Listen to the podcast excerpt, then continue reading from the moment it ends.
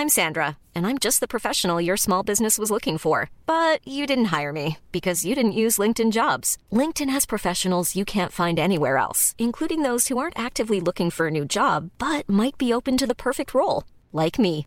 In a given month, over 70% of LinkedIn users don't visit other leading job sites. So if you're not looking on LinkedIn, you'll miss out on great candidates like Sandra. Start hiring professionals like a professional. Post your free job on linkedin.com/people today.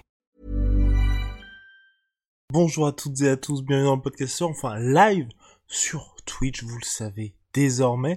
Donc là, je vais revenir, puisque oui, je suis seul entre Polydomso qui a affaire ce soir et Rusty B qui est dans l'avion qui vous prépare un petit, un petit reportage pas piqué des hannetons. D'ailleurs, si vous avez vu celui sur la préparation de Cyril Gann juste avant UFC 265, bah, n'hésitez pas à nous le dire dans le chat ou en commentaire. Franchement, on a trouvé avec Ben, avec Polydomso, que c'était vraiment son, meilleur. Yo, le JBI, bonjour. Bonjour, ça fait plaisir. N'hésitez pas aussi à poser vos questions dans le chat. J'y répondrai euh, tant bien que mal, bien évidemment. Donc là, on va vraiment faire finalement le point sur cette UFC 265. Avec Polydomso, on a parlé du main event, donc à savoir la victoire de Cyril Gann sur Derek Lewis. Là, on va voir en détail les combats qui ont marqué, mais aussi bah, les principaux agitateurs de cette main card. Mais avant, petit point au niveau des stats. Donc c'est Dana qui a fait le point, comme à chaque fin d'événement numéroté, de pay-per-view numéroté, sur ce qui s'est passé. Oui, magnifique, oui, on, nous signale Masterclass t-shirt My Protein, My Sweet Protein, vous savez, moins 38% sur tout My Protein, avec le code la Et oui, une masterpiece de Rusty B. Alors, euh, au niveau du au niveau du reportage. Donc au niveau de la billetterie, 3,4 millions euh, en tout, il y avait plus de 16 000 spectateurs qui étaient présents au Toyota Center. Ce n'est pas le record de l'UFC pour un événement au, au, Toyota Center. Le record appartient à l'événement où il y avait Tony Ferguson et le combat Michael Chandler contre Charles Oliveira, donc qui date d'il n'y a pas si longtemps. Bien évidemment, au niveau des performances, donc Fight of the Night, on va en parler tout à l'heure, Bobby Green contre Raphaël Fiziev. Performance of the Night, on a Jessica Penney qui a réussi à soumettre à Carolina Kovalkiewicz qui là va lentement mais sûrement vers la sortie. 5 défaites consécutives. Elle avait commencé en étant à 10-0 à l'UFC, défaite face à euh, Johanna Jedrzejczyk et là elle est à 12-7 très compliqué, vraiment très très compliqué pour elle. Donc je pense vraiment que ça, risque de, partir pour elle. Et euh, enfin, Miles, Jones avec un superbe enchaînement qui lui a valu un, un KO de l'espace. Et ce qui est hyper intéressant, c'est que Cyril a obtenu son bonus lui aussi de performance de la soirée, après qu'un journaliste ait interpellé Dana White pendant la conférence de presse. On m'a dit, qu'est-ce qui se passe pour Cyril? Et Dana White fait, ok ouais, on va lui mettre aussi le bonus de performance de la soirée. On lance le générique, et puis on va aller crescendo au fil des combats de cette UFC 265. Let's go, tout simplement. Je... Allez, on va se lancer le générique normal. C'est parti.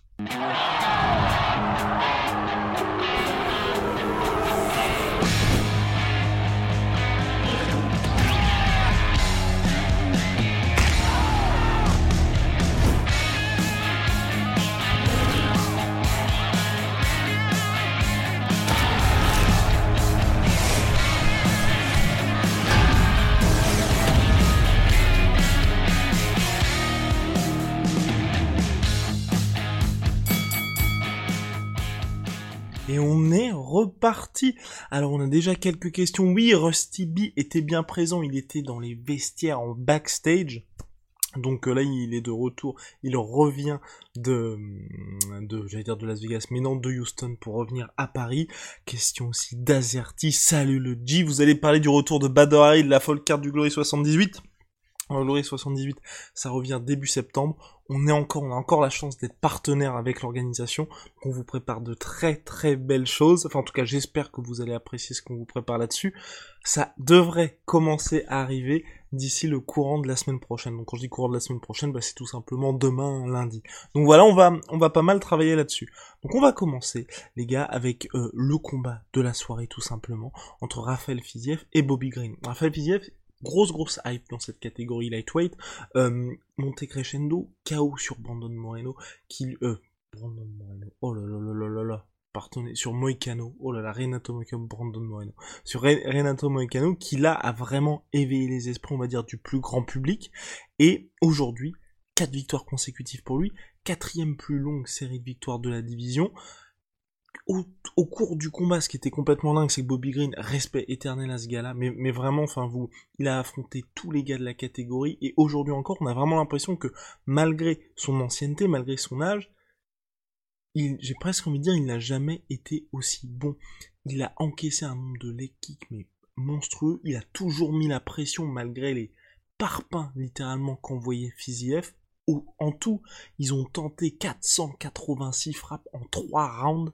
Enfin, monstrueux. Donc certes, il y avait vraiment techniquement euh, une énorme, euh, on va dire, domination et supériorité de la part de Fiziev, mais Bobby Green a toujours imposé la pression, quoi qu'il encaissait énormément, mais, et c'est pas un petit mais, et là en fait je pense à mon avis moi que ça va, euh, ça va aussi lui servir au niveau de l'expérience vraiment Fiziev, parce que là il affronte un peu le gatekeeper ultime hein, de cette catégorie lightweight, euh, pour la suite de sa carrière.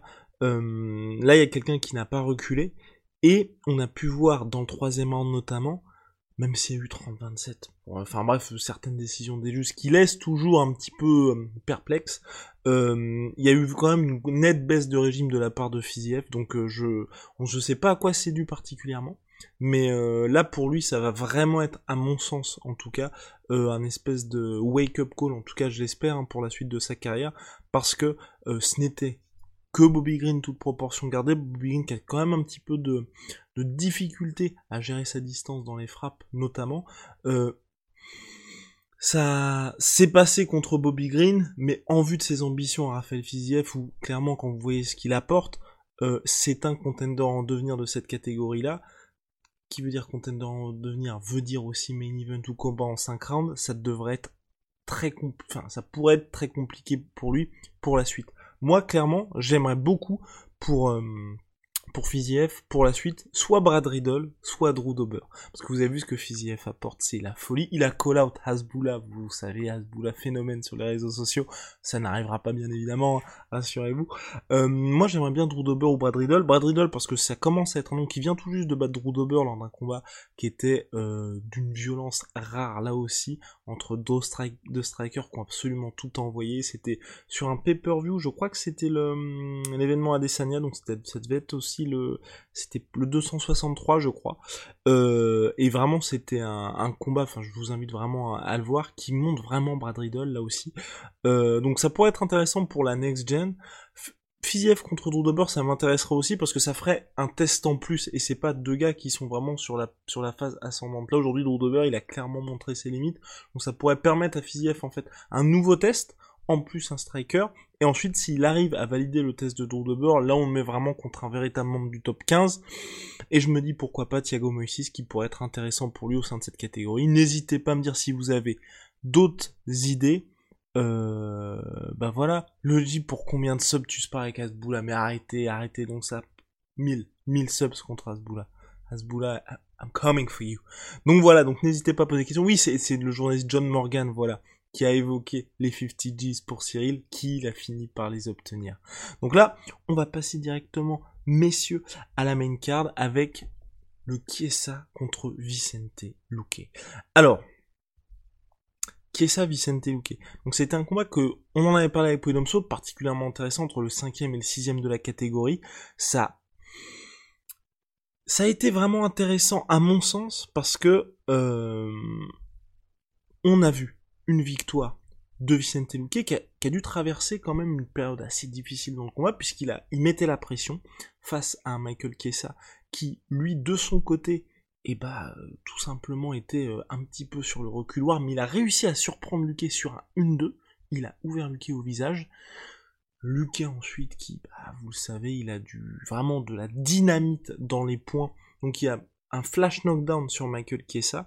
Et là, Michael Kessa qui a aussi rassuré tout le monde. Et moi, vraiment, c'est un combattant que j'apprécie. Dans le sens où là, vous pouvez voir aujourd'hui que Michael Kessa, qui était lightweight auparavant, hein, c'est complètement dingue. Aujourd'hui, il est welterweight, mais il est quasiment middleweight. Quand vous le voyez physiquement, c'est un monstre. Et il a réussi à mettre Vicente Luque au sol comme ça. Et ça, c'est vraiment impressionnant parce que en lightweight, il n'arrivait plus à faire ça. Si vous voulez, Là aujourd'hui, il est dans une phase de sa et c'est là que moi vraiment ça m'impressionne. Il est sonné, il est mis flash knockdown par Vicente Luque, donc là vous avez une alerte, mais euh, alerte rouge clairement quand vous êtes à sa place. Donc il faut absolument, parce qu'il n'a pas le bagage qu'a Vicente Luque en striking, il faut qu'il puisse le mettre au sol et faire parler sa lutte. Et il arrive directement à pouvoir l'amener au sol. Je pense par exemple au combat Mark contre Curtis Blaze.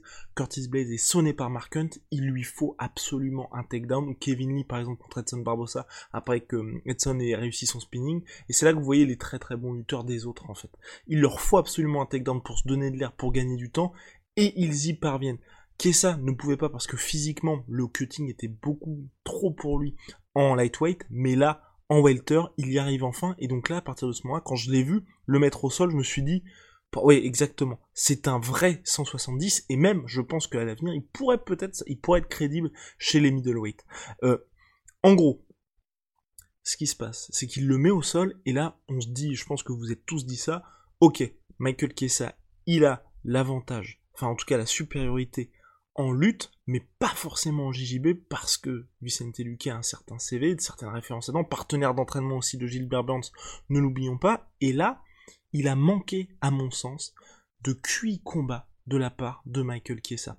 Contre, euh, lors de son, lors de son précédent combat contre euh, Neil Magny, il avait contrôlé, parce qu'il fallait qu'il contrôle, il y avait pas, fallait pas tout le temps chercher la soumission. Donc il commence par chercher l'étranglement, il n'arrive pas à finaliser. Ensuite, il cherche la clé de bras, il n'arrive pas non plus face à Vicente Luque, et là ensuite il se dit je vais me relever. Mais il essaye de se relever en, si vous voulez, en étant, en ne se protégeant pas tout simplement, en étant peut-être trop en confiance. J'exclus pas non plus que le flash knockdown ait fait qu'il avait pas, qu'il était pas, qu'il n'avait pas pleinement recouvré toutes ses capacités, et donc là, Dark qui n'a rien à envier à celle de Tony Ferguson pour Vicente Luque, qui plie l'affaire.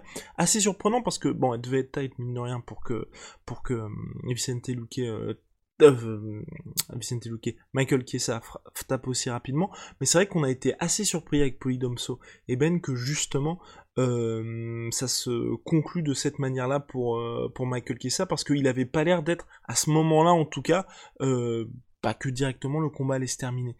Donc ensuite, il a directement réagi Michael Gessa en expliquant que justement il s'était très bien entraîné, physiquement il se sentait très bien, il avait, il avait eu un bon camp d'entraînement et qui lui a manqué justement euh, un petit peu de lucidité pour ce combat et c'est vrai c'est ce qu'on a vu. Et de son côté, Vicente Luque qui a vraiment pleinement bah, joué, joué sa carte et là aujourd'hui, bah ouais, bah ça, il montre mine de rien que au sol, faut clairement pas lui laisser d'espace que en lutte, Michael Kessa a quand même montré sa supériorité, même s'il a manqué un petit peu de QI combat. Là aujourd'hui, Vicente Luque, 14-2 sur ses 16 derniers combats, 13 victoires avant la limite, il fait rigoler personne.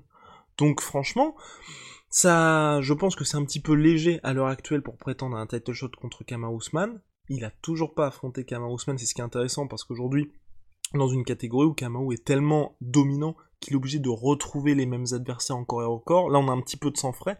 On espérait Wonderboy, qui s'est malheureusement, enfin malheureusement, malheureusement pour lui, cassé les dents sur Gilbert Burns.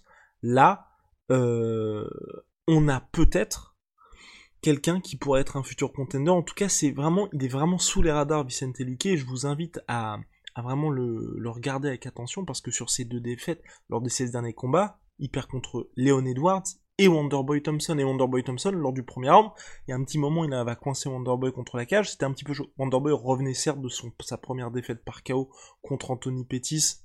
Donc euh, c'était des conditions un petit peu particulières. Mais ce que je veux dire, c'est que c'est quelqu'un, faut vraiment pas le négliger, euh, Vicente Luque dans cette catégorie. Pour la suite, euh, j'aurais aimé un combat personnellement contre Gilbert Burns. Malheureusement, ils sont partenaires d'entraînement. Ce sont des frères.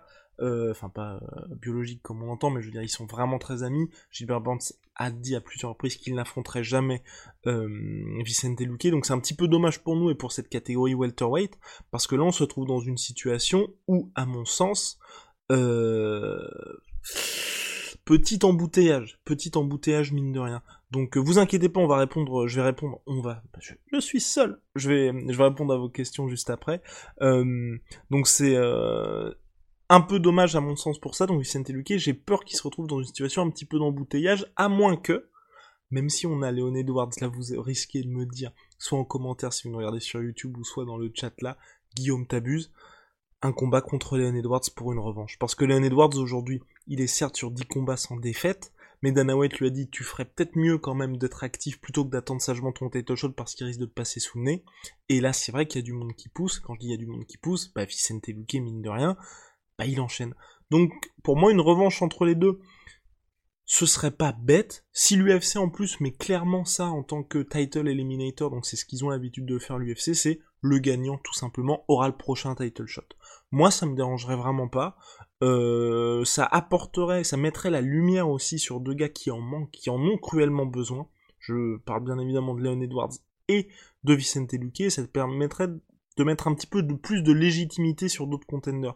Parce que là, clairement, vous avez Colby Covington qui affronte Kamaru Usman en novembre prochain à l'UFC 268. Et après, euh, je vais pas dire c'est Berezina, mais ça va être un petit peu plus compliqué. Donc euh, non, moi je pense que ce serait pas mal un petit peu pour euh, pour apporter, euh, pour pour faire avancer cette catégorie. On a Bax France qui, oui, oui j'ai hâte de savoir ce qu'il pense d'Ivanov Chabazian, mais il y aura certainement un podcast prévu spécifiquement. Et oui, breaking news de de la sueur.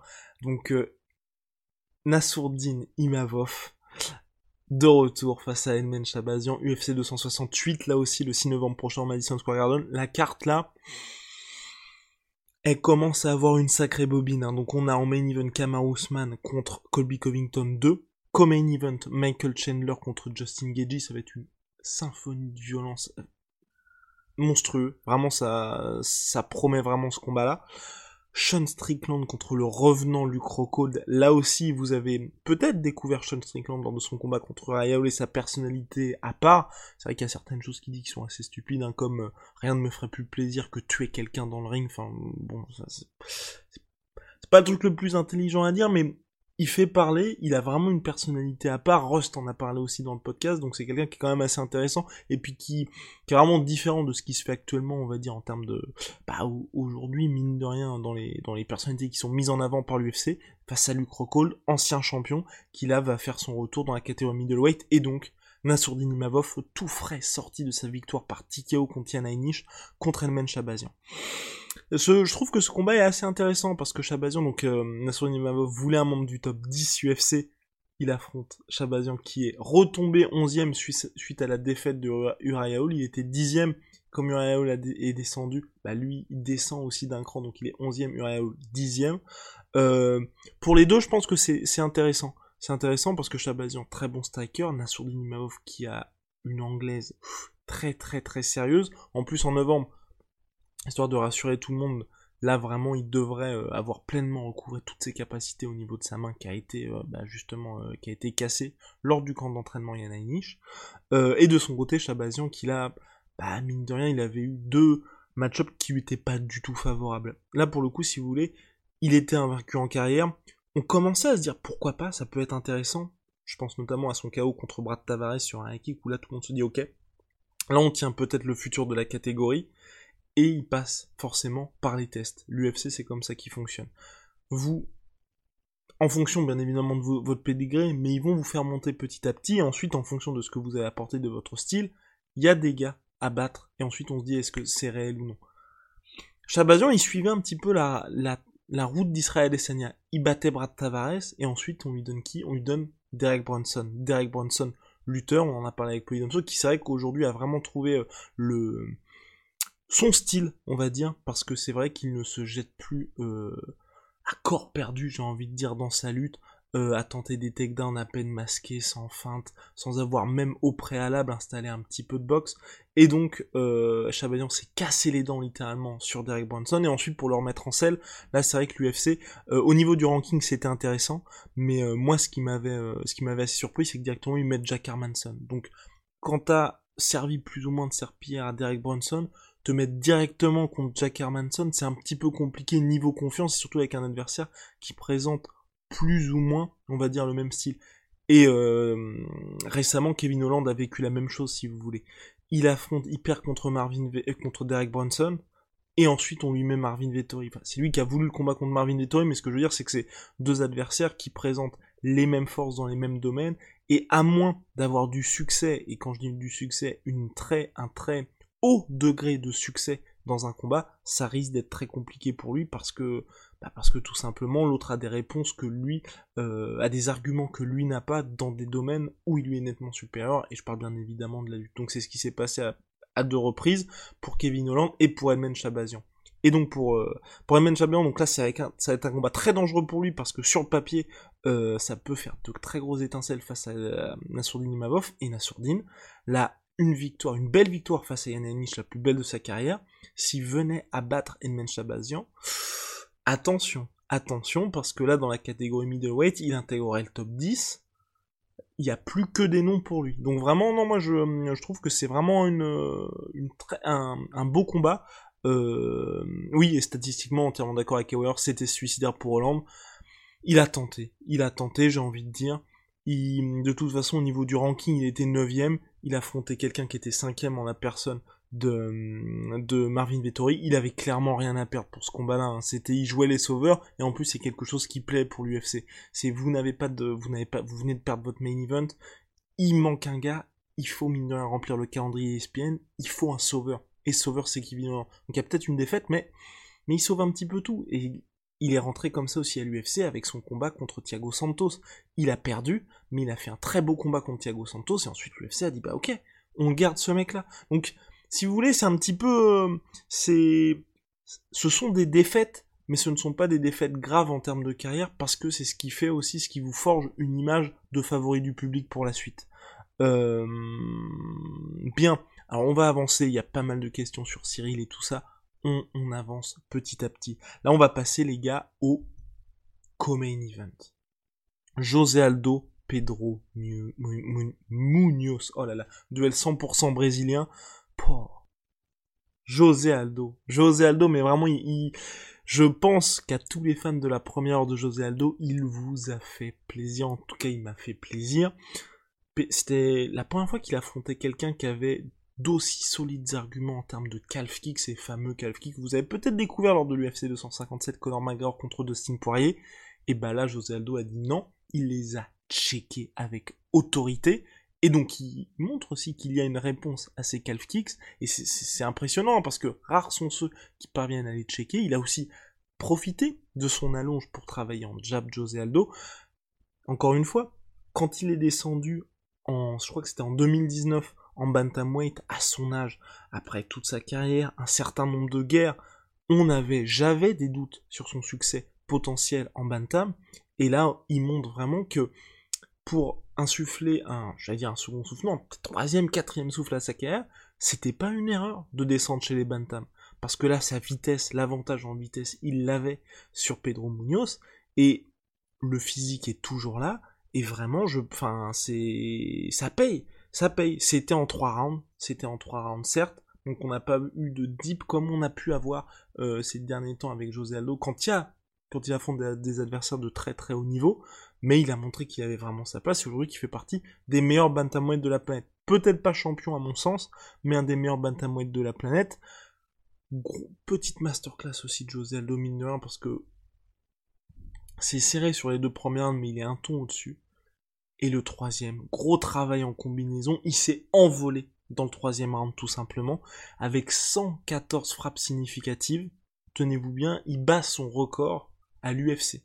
Mais quand je dis à l'UFC, c'est pas en combat en 3 rounds, c'est combat 3 rounds, 5 rounds. Il avait jamais été aussi actif en termes de frappe. Mais là aussi, coup de chapeau, enfin coup de chapeau, je, tire mon chapeau à, à, Pedro Munoz, parce que Pedro Munoz, c'est un mec, il avance tout le temps, il encaisse, mais regardez ses combats contre Frankie Edgar, sa victoire contre Cody Gabante, comme très très peu d'autres gars. Hiring for your small business? If you're not looking for professionals on LinkedIn, you're looking in the wrong place. That's like looking for your car keys in a fish tank. LinkedIn helps you hire professionals you can't find anywhere else, even those who aren't actively searching for a new job but might be open to the perfect role. In a given month, over 70% of LinkedIn users don't even visit other leading job sites. So start looking in the right place. With LinkedIn, you can hire professionals like a professional. Post your free job on linkedin.com slash people today. Voilà, rares sont ceux qui présentent euh, ce que ce cas Pedro Munoz. Et forcément, enfin, si vous encaissez autant de frappes significatives, c'est que vous avez un menton en, adamantium, ce, cas Pedro Munoz. Donc franchement, euh, impressionnant aussi. Pour la suite, euh, José Aldo veut TJ Dillashaw. Sur le papier, moi j'aimerais beaucoup voir ça entre deux vraies légendes du sport, anciens champions, mais euh, un peu compliqué pour José Aldo. Je dis un peu compliqué, pas sportivement, mais c'est juste que José Aldo est, euh, José Aldo, TJ est revenu face à Corey Sandhagen, numéro qui était classé, je crois, numéro 3 de la catégorie ou numéro 2 de la catégorie. Là, prochain combat pour lui, c'est le titre et rien d'autre. Alors que José Aldo, il affrontait un adversaire qui était classé derrière lui, il est cinquième, je crois. Donc ils sont pas au même au même stade, enfin quand au même stade, pas de leur carrière, mais là actuellement en termes de ranking, c'est compliqué. Et pour moi, je réitère ce que j'avais dit dans le live qui précédait justement l'UFC 265. J'ai envie de voir ce combat contre Rob Font. Rob Font, il est numéro 3. Il a un excellent jab, jab qui passe pas la kryptonite de José Aldo, mais contre Max Holloway, on avait vu qu'il avait beaucoup de mal avec ça. Donc en cas de victoire contre Rob Font, il pourrait cocher un petit peu cette case-là. Il, éliminerait aussi un contender en puissance, un des nouveaux noms de cette catégorie. Et euh, bref, pour moi, ça le replacerait vraiment dans, le jeu. Vous étiez nombreux à nous poser des questions lors du live d'avant UFC 265. Euh, est-ce que c'est le combat de trop pour José Aldo? Combat de trop face à quelqu'un comme Pedro Munoz qui est pas non plus la next gen. Là, contre Rob Font, moi ce serait intéressant parce que en cas de victoire vraiment, il se positionnerait comme contender ultra crédible et surtout pour un nouveau title shot. Il a déjà perdu contre Peterhan après avoir fait trois très beau round. Ensuite, c'était très compliqué pour lui.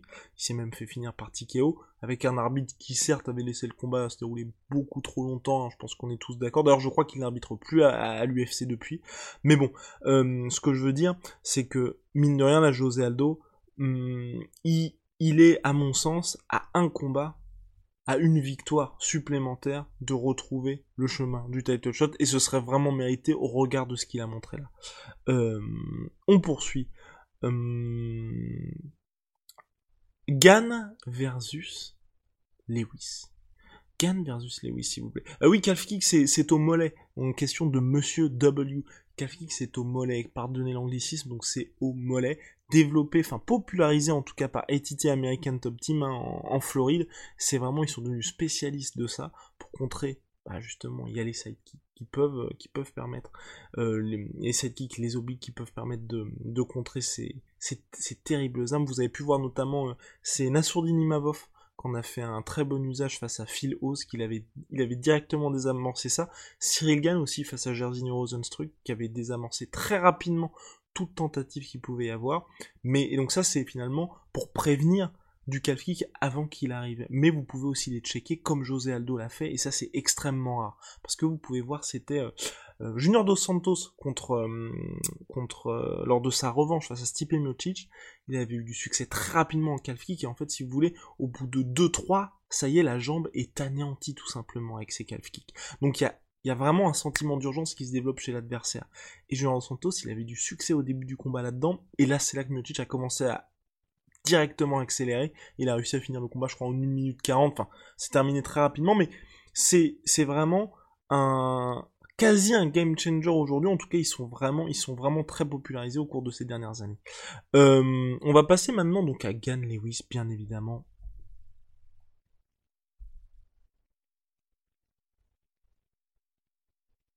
Le main event. Donc le main event, Cyril Gann petite masterclass face à Derek Lewis tout simplement. Franchement, euh, je, la plupart, le public américain était vraiment surpris de ce qu'a fait Cyril Gann. On a pas mal qui étaient oui, il a un style qui est ennuyeux, ceci, cela. Là, il a fait une performance à la Adesanya. Vous attendez, vous allez attendrir la viande pendant quelques minutes. Ensuite, quand il faut finir, vous allez apporter les stockades finales. Et vraiment, c'était minutieusement effectué de la part de Cyril. Et vraiment, moi, ce qui m'a d'autant plus impressionné, c'est qu'il n'a eu que 5 semaines. Il n'a eu que 5 semaines pour préparer ce combat-là. Mais 5 semaines où on peut voir que là, le game plan était préparé aux petits oignons. Gestion de la distance, mais magnifique. Un jab, sans doute le meilleur de la catégorie pour lui, qui a mais complètement, complètement annihilé Derek Lewis. D'ailleurs, la séquence finale commence sur un jab c'était pas des époques de la part de Cyril Lui, il en a reçu, il a même dit que sa vision était trouble tout au long du combat après deux époques suivies de la part de Derek Lewis. Mais Derek Lewis, chaque fois qu'il montrait, il pointait du doigt Cyril il disait à l'arbitre, eh non, c'était pas ça. C'était les jabs de, de Cyril extrêmement précis. D'ailleurs, Cyril au cours du combat, 80% de réussite. Monstrueux, hein, c'est un monstrueux. Le record à l'UFC, c'est, euh, je crois que c'est l'histoire même qui était à 74%, ce qui est aussi, euh, ce qui est aussi complètement énorme. Donc, euh, donc ça, c'est gros travail en jab de la part de Cyril et aussi vraiment une parfaite connaissance du danger adverse, à savoir la droite de l'espace de Derek Lewis, où certes, Derek Lewis a hum, vraiment manqué d'arguments pour le coup euh, dans ce combat, manqué de, de, surprise, mine de rien, parce qu'il y avait quelques, quelques signes encourageants, vous allez le voir là dans les prochaines minutes, mais c'est vrai que Cyril Gann, il était vraiment paré à chaque fois à ses droites. Aussi bien en passant en dessous des énormes crochets qu'on voyait avec Lewis, ou alors avec tous, enfin tout simplement Bon, encore faut-il avoir la discipline et la rigueur nécessaires dans un contexte qui quand même pas facile. Vous êtes à Houston, premier combat pour le titre pour vous. À chaque fois, la main gauche était là, parée à cet énorme crochet qui pouvait arriver mine de rien à tout moment. Au total, on a quand même 112 frappes contre juste 16 pour Derek Lewis, plus grand différentiel dans l'histoire de la catégorie à l'UFC, dans un combat pour la ceinture, ce n'était jamais arrivé. 32 sur 32 en l'équipe pour Cyril Gann, pareil là, je n'aimerais pas du tout être la jambe avant, donc la jambe gauche de Derek Lewis ce matin, parce que là ça doit lui faire extrêmement mal. Donc euh, ouais, gros succès en jab. Euh, on avait aussi, mine de rien, euh, une... Je vais pas dire quelque chose, un côté omniscient, mais pour Cyril, il y a eu un... Que ce soit dans la défensive ou l'offensive, il était quasi parfait en tout temps, justement, même si, oui, on peut... Euh, il y en a certains qui vont peut-être fustiger ça, mais le fait que Cyril Gann, de temps en temps, il a vraiment mordu aux feintes de Derek Lewis. Il n'hésitait pas à quasiment courir quand il y avait danger de la part de Derek Lewis, mais rendez-vous compte que c'est un mec qui a 12 KO à l'UFC, record de la catégorie. Bon, euh, vous n'allez pas prendre de risques pour rien, et vous faire surtout enfermer contre la cage. Et c'est là où en fait où moi, euh, donc Cyril, parfait de ce côté-là, mais c'est vrai que Derek Lewis c'est assez surprenant parce que certes, de temps en temps il arrivait à faire, à faire reculer Cyril Gann, mais à partir du moment où Cyril faisait ses déplacements latéraux, il n'y avait plus personne, aucun cadrage de la part de Derek Lewis à la euh, Polo Costa ou Conor McGregor dans un autre style, mais à partir du moment où, Cyril Gann faisait des déplacements latéraux, il n'y avait plus rien de la part de Derek Lewis. Donc c'est vraiment dommage, parce que si vous voulez, euh, de son côté, il faisait une partie du travail, mais ensuite il n'arrivait pas à exploiter le reste. Alors qu'en plus, il avait un travail de feinte, comme j'ai dit tout à l'heure, où Cyril Gann mordait aux feintes aussi, parce que bah, évidemment, il respectait la puissance adverse, tout ce en carrière, je pense que Fernand avait vraiment insisté là-dessus, Cyril, il y a quand même une, euh, et Cyril en avait parlé, euh, il y a quand même une, une grosse zone de danger avec Derek Lewis. Donc forcément, quand Derek Lewis va feinter, Cyril Gann va un petit peu, enfin, bah forcément, va, va répondre aux feintes de Derek Lewis. Mais le problème, c'est qu'il n'y avait pas tout un travail qui suivait Derek Lewis pour justement, une fois que Cyril Gann avait mordu aux feintes, enfin, si Cyril Gann mordait aux feintes, de pouvoir ensuite toucher à avoir du succès. Seulement 16, 16 frappes pour, Derek Lewis, et surtout, euh, bah, tout simplement pas de succès, parce que sur les 16 frappes, je crois qu'au niveau des frappes significatives, c'est quasiment rien. Cyril Gann pas du tout marqué à la fin du combat, c'est vraiment pour lui, c'était très tranquille de la part de Cyril. Et je pense aussi, là, là vous aussi, peut-être en commentaire, euh, voilà, ah bah tiens, je voulais, voilà. Cyril Gann a pas le KO power, mais il fait très mal aux gens, les gens le négligent trop. Bah, je suis exactement d'accord avec Rano 38. Là, je pense que les gens s'en sont vraiment euh, rendus compte, en fait. C'est que Cyril Gann, à mon avis, là, ils ont dû se dire, putain, on était là, il met pas trop de KO, il a pas de KO power, mais, mais ça tape quand même très très fort Cyril Gann, en fait. Et, ok, il a pas cette puissance d'un Nganou, cette puissance d'un Derek Lewis capable d'éteindre n'importe qui en un seul coup, mais là, vraiment, je pense que les gens ont dû se dire sur le knockdown de Derek Lewis ou il le sur le crochet, c'est même pas clean qui touche Derek Lewis. Là, les gens ont dû se dire ok, en fait, on puis même même dans le clinch, comme il a géré un gars qui faisait peut-être parce qu'à mon avis, il a cuté un petit peu Derek Lewis entre 10 et 15 kilos de plus que lui, il a vraiment bougé Derek Lewis. Là, les gens ont dû se dire ok, enfin en plus, je pense qu'il commence à flipper maintenant. Il y avait ce côté un petit peu phénomène technique, QI combat qui est off the charts Là maintenant, ils doivent se dire, ok, physiquement, c'est quand même un sacré bestiau aussi le bonhomme.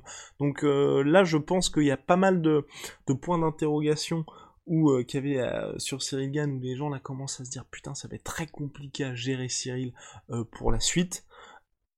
Au niveau puissance, pas là maintenant aussi ça risque d'être un petit peu tendu. Je sais vraiment pas ce qui, ça va être curieux de voir ce qui va se passer les prochaines, les prochaines semaines, prochains mois. Là sur les réseaux sociaux, on voyait, c'était un petit peu les gens qui reprochaient à Cyril euh, de n'avoir pris clairement aucun risque chaque fois qu'il y avait euh, euh, Derek Lewis qui faisait des offensives ou des exploits athlétiques. Certes, Cyril un petit peu de temps en temps bah, couru comme Alexander Gustafsson l'a fait aussi, mais il l'a fait quand il y avait des énormes alertes.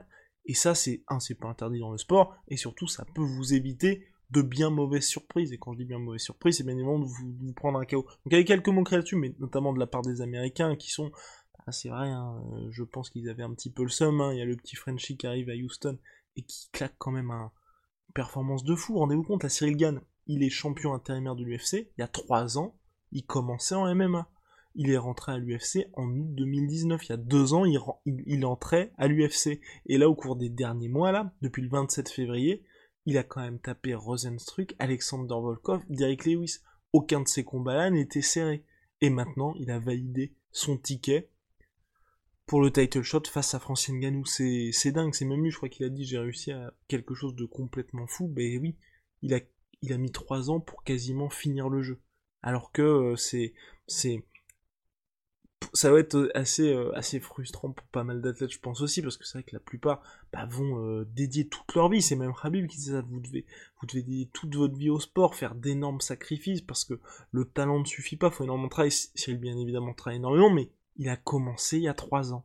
Et aujourd'hui, il est premier français porteur d'une ceinture à l'UFC. Donc vraiment, c'est non, c'est complètement fou. Euh, donc je suis en train de regarder... Euh, oui, le journaliste, donc oui, c'est John Morgan, euh, quand même fait gagner les 50k à Cyril Gann. On se souvient aussi de Dana White qui avait augmenté le bonus suite à Tony Ferguson qui avait dit allez, on, on passe à 75 000 et Dana White s'était exécuté. Donc vraiment, bravo, bravo, bravo aux journalistes. Oui, voilà, je suis entièrement d'accord. Courir, euh, oui, il est entré dans la cage avec la, avec la Black Beast, il sait à quoi s'attendre, donc les mots-clés à ce sujet, c'est typiquement américain, je suis entièrement d'accord hein, de toute façon. Et, et il s'est imposé, et en plus, il a fini Derrick Lewis. Si vous voulez, là, il a... C'est performance parfaite de la part de Cyril Gann, parce que parfaitement géré, parce qu'il y a le finish qui arrive, et qui est vraiment autoritaire aussi, après une semaine qui était quand même où... Euh, Derrick Lewis a essayé de le déstabiliser, lui est rentré dedans, et là il s'affirme vraiment Cyril Gann en tant que copatron de cette catégorie heavyweight. Donc vraiment, franchement, euh, c'est vraiment pour, pour pinailler qu'il va y avoir ça. Enfin, comme vous pouvez voir dans euh, dans d'autres combats où il y a des performances qui sont parfaitement abouties, et il va y avoir un moment, un espèce de même qui va être extrait de ça et qui va faire le tour pendant quelques semaines jusqu'à ce qu'il y ait un prochain combat. Pour Derek Lewis, oui, vous avez pas mal de questions. Euh, ouais, je pense que Derek Lewis, lentement mais sûrement, euh, il y a quelques temps, certains en parlaient quand Roy Nelson était parti de l'UFC avec Derek Lewis qui est un peu l'héritier de Roy Nelson. À mon sens, à mon sens, la Derek Lewis, lentement mais sûrement, devient gatekeeper de la catégorie. Huitième défaite en carrière pour lui là, euh, face, à, face à Cyril Gann. Clairement, il n'y a pas eu match. Il n'avait pas les arguments pour rivaliser avec Cyril Gann, alors qu'en plus, il se préparait pas pour le même adversaire, bien entendu, hein, puisqu'il se préparait pour Francis Ngannou à l'origine. Il a eu beaucoup plus de temps pour préparer ce combat-là. Et moi, je l'ai trouvé vraiment, vraiment euh, très... Enfin, il y a eu aucune surprise de la part de Derek Lewis. C'était ce à quoi on pouvait s'attendre. Et bah voilà, Cyril a parfaitement géré quelqu'un qui euh, qui n'a pas apporté quelque chose de différent de ce qu'il faisait d'habitude. Et face à un Cyril on avait parlé avec Polydomso, avec Rust, qui est extrêmement intelligent, il fallait pouvoir apporter quelque chose d'autre. Donc c'est vrai que là, il peut regretter ça, Derek Lewis. Pour la suite, bah, ça reste quand même une superstar de la catégorie. Il y a pas mal d'adversaires potentiels pour lui. Moi, j'aimerais bien le voir contre le vainqueur de Curtis Bates contre Jairzinho Rosenstruck. Si il y a la revanche contre Curtis Bates, c'est intéressant parce que Curtis Bates, avant de se prendre ce chaos monumental sur un uppercut alors qu'il tentait le takedown, bah il tout simplement gagner le combat, donc ça peut être intéressant, surtout je pense que euh, Curtis Bates, qui était en, pleine bourre à cette époque-là, à cœur de d'effacer cette défaite. Et si c'est Jairzinho Rosenstruck, bah les gars là, euh, c'est ce genre de combat qui plaise tant aux fans, si vous voulez, où vous avez deux gars qui peuvent éteindre la lumière sur un seul coup, vous mettez ça en main event, ça peut être très très sympa aussi. Donc euh, non, pour Derek Lewis, moi je me fais aucun souci, mais c'est vrai que là, pour le titre, ça risque d'être assez compliqué pour lui pour se euh, pour réussir à se frayer un chemin pour la suite. Si on a des infos sur pay-per-view, généralement les informations elles arrivent au mieux, c'est le lundi, il y a les premières estimations qui arrivent, mais là je pense que d'ici deux semaines, on pourrait avoir on pourrait avoir les premières informations. Alors les gars, euh, bah on va prendre les questions, donc n'hésitez pas à, envoyer tout ça. On avait une question tout à l'heure. Euh, le chaos de Cyril Gann est sous-côté, il déstabilise ses adversaires. Oui, exactement, Mr. W, oui, complètement. Il déstabilise ses adversaires avec, des jabs le jab, j'en ai parlé tout à l'heure, pour moi le meilleur de la catégorie très clairement. En plus déstabilisé, bah, il a sonné Derek Lewis avec ce jab aussi. Euh, il a aveuglé Derek Lewis avec ce jab. C'est le jab qui lui permet d'initier la phase de, finish tout simplement au cours du combat. Donc euh, non, là aujourd'hui, le jab de Cyril Gann, c'est vraiment une arme, euh, une arme assez monstrueuse pour la catégorie. Donc bon, franchement, euh, et le chaos de power de Cyril est sous-côté, oui, il est sous-côté. Il y avait pas mal de... de en, pour ce combat-là, hein, c'était vraiment, oui, Cyril aux yeux de certains, était devenu un combattant ennuyeux.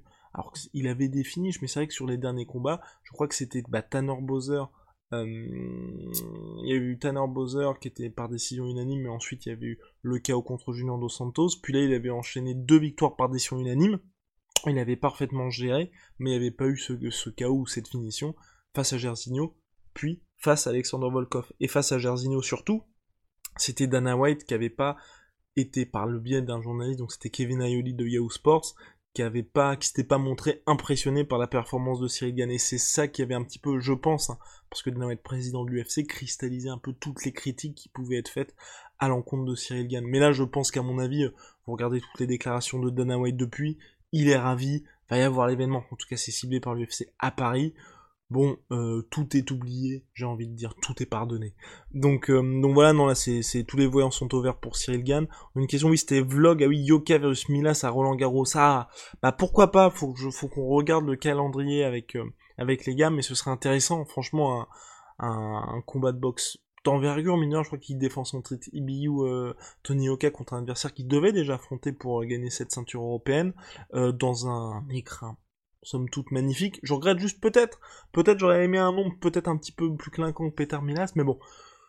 Là où il, affronte à Roland Garros, faut juste voir en fonction de notre disponibilité, mais nous en tout cas on serait vraiment intéressant parce que Tony Oka c'est un vrai nom de la boxe, il a des très grosses ambitions et moi j'aime bien, j'aime beaucoup les, si vous voulez, les gens n'en ont pas l'habitude, mais euh, quelqu'un qui affiche clairement ses ambitions en tant que sportif français, qui dit moi je vise le titre mondial.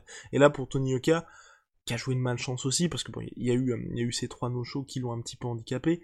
Ensuite, il y a eu euh, le Covid qui l'a un petit peu stoppé aussi après euh, après sa victoire contre Johan Duopa. Là, j'ai vraiment envie qu'il accélère et que 2022, fin 2022, il puisse avoir sa chance à un titre mondial. Là, je crois qu'il est membre du top 15. Donc euh, ça se rapproche, on s'en rapproche lentement mais sûrement, avoir un petit nom euh, d'ici là, et puis pourquoi pas, j'aimerais bien un gros combat en Angleterre sur... Euh, bah là ça va pas être possible justement pour son prochain combat, mais ça aurait été pas mal je pense, un, petit co-main event sur, sur la carte Joshua contre Usyk. Enfin, c'est vraiment non là, j'ai vraiment envie que que Yokai il accélère et puis qu'on puisse euh, qu'on puisse voir quoi tout simplement si euh, si là il va qu'il se frotte au plus euh, au meilleur de la catégorie tout simplement. alors, on poursuit avec les questions. Euh, alors, tu en as peut-être déjà parlé, mais au cas où, quels étaient vos pronos pour hier soir? Est-ce que vous êtes bon? Ouais, non, on a fait, on a vraiment été euh, pas mauvais, je crois, sur les pronostics. Euh, alors, je vais reprendre la carte, la carte complète. Hum, hum, hum. Donc, au niveau de la main card, hein, bien évidemment, on va pas, on va pas faire toute la carte, mais donc Polydome, soit et moi-même, puisqu'on avait fait les pronostics tous les deux. donc, il y avait Song Diago, donc Casey Kenny. je crois que là, Euh, Polyamso avait dit Casey Kenny, j'avais dit son gadon. Euh, Tesha Torres, Angela Hill, on était tous les deux vers Tesha Torres, donc elle a gagné. Euh, Vincent Luque, Michael Chiesa, moi je voyais Michael Chiesa et euh, Polydomso voyait Vincent Luque. Euh, et donc c'est Vicente Luque qui s'est imposé. Bantamweight, donc euh, José Aldo contre Pedro Munoz. Euh, je voyais José Aldo, il voyait Pedro Munoz. Et Cyril Gann avec Lewis, on voyait tous les deux Cyril Gann. Donc on sait, vraiment, je trouve, hein, à mon sens, on s'est pas mal débrouillé sur, euh, sur cette carte-là. Donc, euh, donc voilà. Euh, comment est la cote de popularité de cette gagne internationale Bah là, il a, bah là, ça, c'est en train d'exploser pour Cyril. Euh, là, mine de rien, c'était son premier pay-per-view numéroté, c'est arrivé vite dans sa carrière. Donc, mais là, il s'établit vraiment en tant que contender. Si vous avez vu les Embedded, le Countdown, l'UFC misait énormément sur lui ce potentiel de premier événement UFC à Paris fait pas mal saliver les Américains. Donc non, non, franchement, c'est, euh, pour lui, c'est de, de très très bon augure pour la suite. Il est pas au niveau d'un Derek Lewis encore, pas encore au niveau des superstars, mais il était à 162 000, je crois, abonnés sur Instagram euh, avant son combat contre Derek Lewis. Quand je dis avant, c'était euh, le samedi après-midi, et là, il est à 212 000 ou quelque chose comme ça, ou 220 000. Attendez, je vais regarder. Donc ça veut, il y, y, a une traction, il y a une véritable traction. La, l'image Fernand Lopez et Benjamin Sarfati, ces deux coachs qui étaient hyper émus. Enfin, vraiment, moi, ça m'a touché. Rust aussi était hyper touché. C'est euh, de belles images parce qu'on voit que ce sont des émotions sincères, des mecs qui ont donné énormément pour leur athlète. Donc ça aussi, ça, si vous voulez, nous, on, les connaît personnellement et vous aussi. Je pense que que ce soit euh, par le biais euh, des médias, des interviews, les gens qui ne connaissaient pas cette équipe MMA Factory, je pense qu'ils ont aussi été touchés par ce qui s'est passé, parce que c'est beau aussi Cyrilian qui va donner ensuite la ceinture à Fernand, en mode bah c'est pour mon coach, parce que mine de rien, il accompagne euh, Cyril depuis le début de sa carrière, c'est de très beaux moments, et donc tous ceux qui ne connaissaient pas Cyril, bah mine de rien, à mon avis, ont été un peu conquis par ça, et puis par Fernand Lopez, où là ils, se disent aussi, bah c'est quand même beau pour ce mec-là, euh, euh, enfin une ceinture UFC. Donc c'est vrai que c'était un beau moment aussi de ce côté-là où il y avait vraiment un, moment de communion entre toute l'équipe. Euh, donc Cyril Gann, oui parce qu'on était sur les réseaux sociaux. Euh, ouais 235 000 là abonnés sur les réseaux sociaux, donc ça a vraiment vraiment monté pour lui. Euh, alors je vais prendre quelques questions. Il y était Rusty, yes, yes sir, Rusty était, Rusty B y était. Donc ouais, Vraiment, euh, c'était, il vous prépare, il vous prépare de très belles choses, Rust. Donc je vais répondre à Awire, Awire fidèle parmi les fidèles, et merci Awire pour tout ce que tu fais dans, dans, dans, dans le chat, justement, ce travail de l'ombre. Pas d'event UFC cette semaine, on aura quand même nos petites live Guillaume. Oui, demain, euh, je vous donne rendez-vous à 17h30 euh, pour un petit live sur Twitch. 17h30, soyez au rendez-vous. Preview d'un combat qui devrait arriver bientôt, euh, dont pour la suite de l'UFC 265. Donc voilà, on va, on, va parler de tout ça. Euh... Alors, euh, Rasta, bonjour l'équipe, petit question, avez-vous euh, avez-vous suivi Cyril Gann pour ce match avant d'en faire une vidéo immersion comme d'habitude? Sinon, grosse force à vous, la sueur. Mais même à Factory. Euh, vous verrez, vous verrez. En tout cas, on travaille d'arrache-pied pour, euh, pour pour fournir quelque chose qui sera qui sera pas mal. Et un petit mot un petit mot sur la médaille olympique en karaté. Bah superbe super performance de Stephen D'Agosta bien évidemment. On regrette juste comme pas mal de gens je pense hein, euh, bah, le fait que ok très belle médaille d'or mais malheureusement il ne pourra pas briller à Paris parce que la discipline sort des jeux, des jeux olympiques. Ça c'est le jeu des JO aussi. C'est euh, non, bah franchement, euh, chapeau l'artiste. C'est, je, je vois pas ce qu'il y a, ce qu'il y a d'autre à dire. Cocorico, ça fait énormément plaisir. Et voilà, je pense que tout le monde est ravi de ce qui s'est passé, bien évidemment. Et oui, une honte, vraiment, oui, par rapport aux disciplines sportives. Mais c'est, très compliqué. C'est très compliqué parce que, euh, ouais, c'est, c'est les JO, si vous voulez. Il y a des disciplines qui doivent entrer, d'autres qui doivent sortir. Là, le MMA doit rentrer normalement. On croise les doigts pour les JO 2028 à Los Angeles. Ça veut dire que des disciplines vont en sortir. Et là, je pense que vous, dans le chat, comme moi, bah, on est content que le MMA arrive aux Jeux Olympiques, mais malheureusement, il y a un des sports qui va devoir sortir. Donc c'est un petit peu ça le... Je connais pas du tout, là je suis pas du tout suffisamment informé sur le sujet, c'est pour ça que je suis pas très à l'aise pour en parler, mais je... Comme... Euh, j'ai bien évidemment pas toutes les informations à ce sujet, mais c'est... Voilà, il y a des sports qui entrent, des, des, sports qui sortent, là il y a par exemple les premières du skate, Moi, je suis pas du tout dans cette mouvance-là. Il y avait pas mal de gens qui s'étonnaient de voir des, jeunes qui avaient à peu près 14 ans qui étaient médaillés. Mais si vous êtes peut-être fan de skateboard, c'était peut-être une très bonne nouvelle pour vous aussi. Donc voilà, c'est ça aussi, ça dépend des sensibilités, des sports que que chacun pratique. Donc c'est assez c'est assez compliqué en fait ce sujet-là tout simplement. Mais c'est vrai que pour euh, pour Dacosta, c'est assez dommage. Médaille d'or, on aurait bien aimé le voir, je pense, hein, le, voir à Paris au JO 2024. Voilà qui arrive dans trois ans.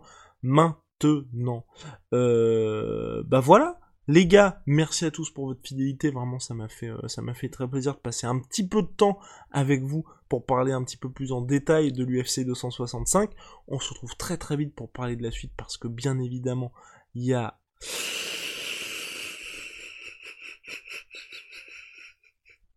il y a d'autres choses qui vont se passer très très vite parce que, en tout cas, euh, au niveau de l'UFC 265, là c'est terminé, mais il y a le Glory qui arrive, il y a d'autres événements. Il y a aussi de la boxe anglaise, bien évidemment. Donc voilà, on, arrive très, enfin, on arrive très prochainement. La sueur, ça suit son cours. Si vous regardez cette vidéo sur YouTube, un petit pouce bleu et un petit, abonnement, ça fait toujours plaisir. On a préparé un très gros concours sur la vidéo récap et réaction. Euh, ça se passe dans l'espace commentaire de la vidéo récap et réaction, donc je vous invite à aller la voir. Si vous nous écoutez sur les plateformes de podcast, que ce soit iTunes, les 5 étoiles font toujours plaisir. On est aussi sur Spotify, sur Google Podcast et j'en passe. Et puis si vous êtes sur Twitch, n'oubliez pas, la Twitcherie n'est jamais finie. On est très content en tout cas de, du retour qu'on a sur, euh, sur nos premières expériences sur Twitch. Merci à vous. On se quitte sur le générique. À très très vite et merci de votre fidélité parce que grâce à vous, on avance et puis on, on arrive à faire des choses qui sont assez intéressantes. Allez, see ya.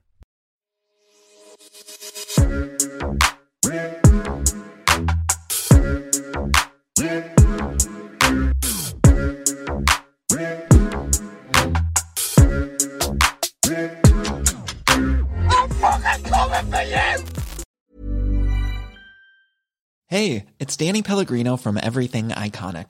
Ready to upgrade your style game without blowing your budget? Check out Quince. They've got all the good stuff shirts and polos, activewear, and fine leather goods, all at 50 to 80% less than other high end brands. And the best part? They're all about safe, ethical, and responsible manufacturing. Get that luxury vibe without the luxury price tag. Hit up quince.com slash upgrade for free shipping and 365 day returns on your next order. That's quince.com slash upgrade. Et voilà, c'est la fin de votre épisode du podcast La Sœur. Si ça vous a plu, n'hésitez pas à nous mettre les 5 étoiles sur Apple Podcast ou sur Spotify. Vous pouvez aussi nous laisser un petit commentaire, ça nous aidera beaucoup. Et si vous voulez aller plus loin avec nous, vous tapez La Sueur sur toutes les plateformes ou sur les réseaux sociaux, vous nous trouverez. Et là, vous nous écoutez très certainement en audio. On est aussi en vidéo sur YouTube, mais également sur Snapchat. Là encore, vous tapez la sueur et on sera là. Merci de votre fidélité et à très vite pour de nouvelles aventures.